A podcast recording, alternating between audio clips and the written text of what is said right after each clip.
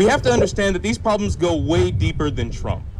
You have Trump in Iran, but he's also continuing some of Obama's wars in Yemen. The UN recently came out with a report calling the Yemen crisis the worst humanitarian catastrophe ongoing in the world right now. Millions of people are starving, are on the brink of starvation. That's not okay. And this is American bombs, American support, American diplomatic cover, American money going towards bombing school buses full of children and bombing wedding ceremonies. And as an American, I feel guilty. I feel completely responsible. We, uh, we have the ability to make noise in this country. You know, say what you will about America, but we can make noise. The danger comes, yeah, that's what I'm talking about. But the danger comes is when the danger comes when we stay silent. When we hear reports that Obama killed 31 times the amount of civilians that he claimed during strikes in Iraq, we hear those reports, uh, and then we ignore them. Say, oh, Obama was a nice guy. He really he passed that Affordable Care Act. No, that's not okay. You can't just murder civilians, say that eight-year-old girl was a combatant simply because you know we can't prove that she wasn't. That's not okay. And as an American, as Americans, all of you, we are responsible. And it's time we take some responsibility. It's time we act like it. Amen. So I'm glad all of you could come out and show your support for being against American imperialism all around the world. Um, a little bit about what got us here recently. I started planning this thing with every intention of actively calling out a war that is ongoing that was just started. Last week, a tanker in the Strait of Hormuz was attacked by something. Well, right after that happened, as soon as it happened, American officials blamed Iran without a shred of evidence. We they posted a video of you know, some people pulling something out of the hull of a ship. They said it was mines. But if you look at the eyewitness reports from the people who were on that ship, they said that they were attacked by flying objects. That story does not add up. And if you look at the sheer speed at which we came out with a response, and if you look at everything preceding that, this administration has been hawkish in Iran since it started. Pulling out of the Obama nuclear deal, if your plan is to prevent Iran from getting nukes, having a deal that prevents them from getting nukes might do that. But instead, this administration decided to, to rip it up and ratchet up this maximum pressure campaign. Well, maximum pressure should be interpreted as we're probably going to start a freaking war because maximum pressure has gotten us where we are now. It's gotten to the point where they're trading insults on Twitter. You had the point where uh, Donald Trump is saying that uh, Iran made a big mistake or things like that. These are all horrible things. These are all, this should terrify you, to be perfectly honest. It terrifies me. A few people are going to say a few words about some things. Mostly, they agree. This has to end, and we're all complicit, so we're all responsible, so we all have to act. Thanks, guys.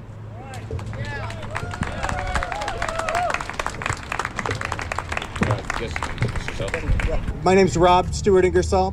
Uh, I've had the opportunity in my life uh, to have taught in the United Arab Emirates for a total of five years, three of which were on the faculty at the UAE National Defense College in Abu Dhabi.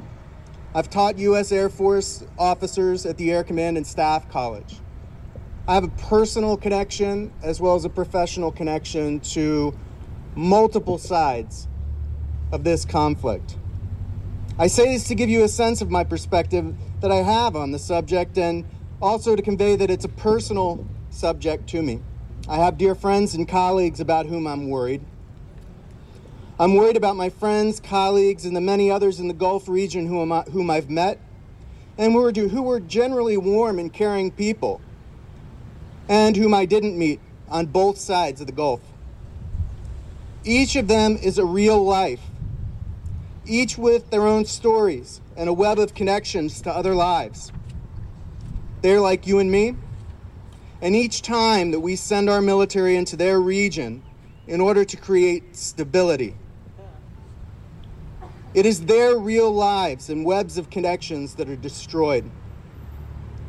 I cannot express to you enough the depth of my wish that we will stop doing this to these people and as my, my wife so aptly uh, pointed out, to ourselves.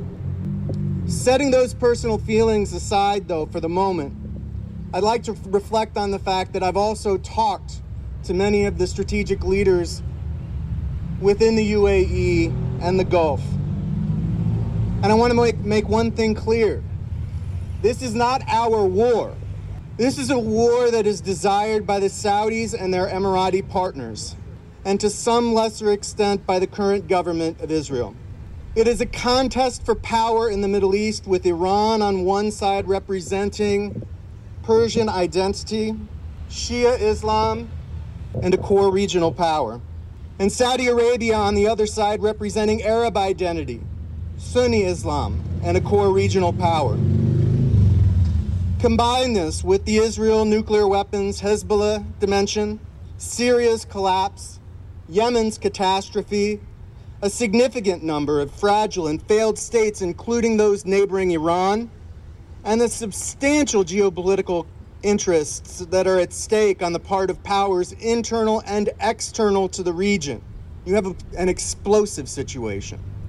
That these are the interests of the relevant players is not a mystery. It's not a debate. Nor is it a mystery that there is a deep hostility between the two sides of the Gulf, which has been amplified by the Iraq, Syrian, and Yemeni wars, and by the cynical use of othering by each side in response to the region's democratic uprisings at the start of this decade. The region is a proverbial tinderbox. Iranian behavior is certainly part of the cause for this state of affairs. It is not the good guy here. But are we prepared to claim that the Sauds are the good guys?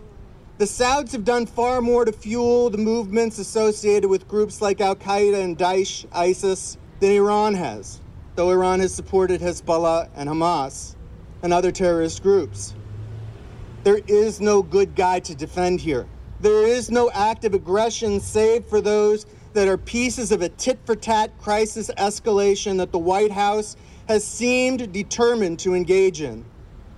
Into this combination of a vacuum of clear reason to go to war with Iran and a region ripe for large scale conflict, we should add that Iran is a far more substantial power than Iraq or Afghanistan were.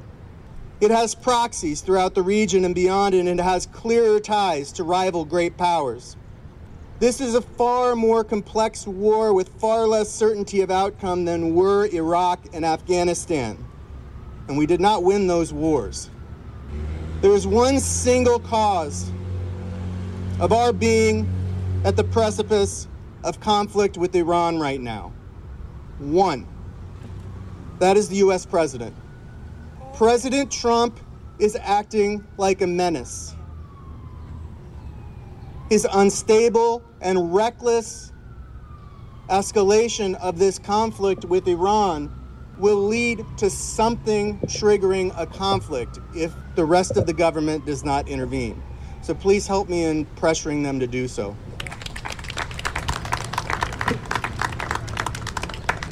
My name is David Keppel and I'm spokesperson for Bloomington Peace Action Coalition.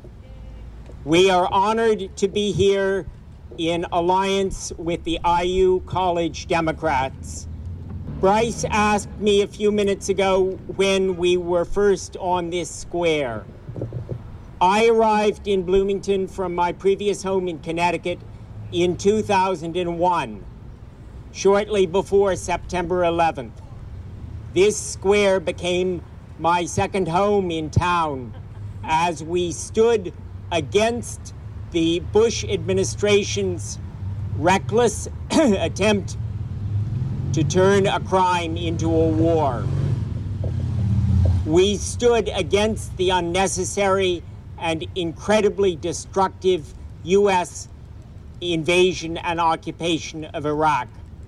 We tried to convince our senators and our representative to oppose that war, but they took the politically expedient step of approving it. I know that Congressman Baron Hill, in particular, bitterly regretted that vote. United States history with Iran began with the United States overthrowing the democratically elected government of Mohammad Mossadegh through a CIA coup in 1953 and installing a brutal dictatorship. Following the Iranian Revolution in 1979, the United States did everything possible to oppose and antagonize and destabilize the government, including backing Saddam Hussein in his invasion of Iran, a war which cost more than half a million lives and which involved U.S. chemical weapons used against Iranians. The United States, under the Trump administration, has torn up the nuclear deal that the Obama administration reached with Iran. Let's be clear short of invading and occupying a nation of more than 70 million people, bombing can do less, not more, to restrain a potential Iranian nuclear weapons program than could the highly verified Joint Comprehensive Plan of Action.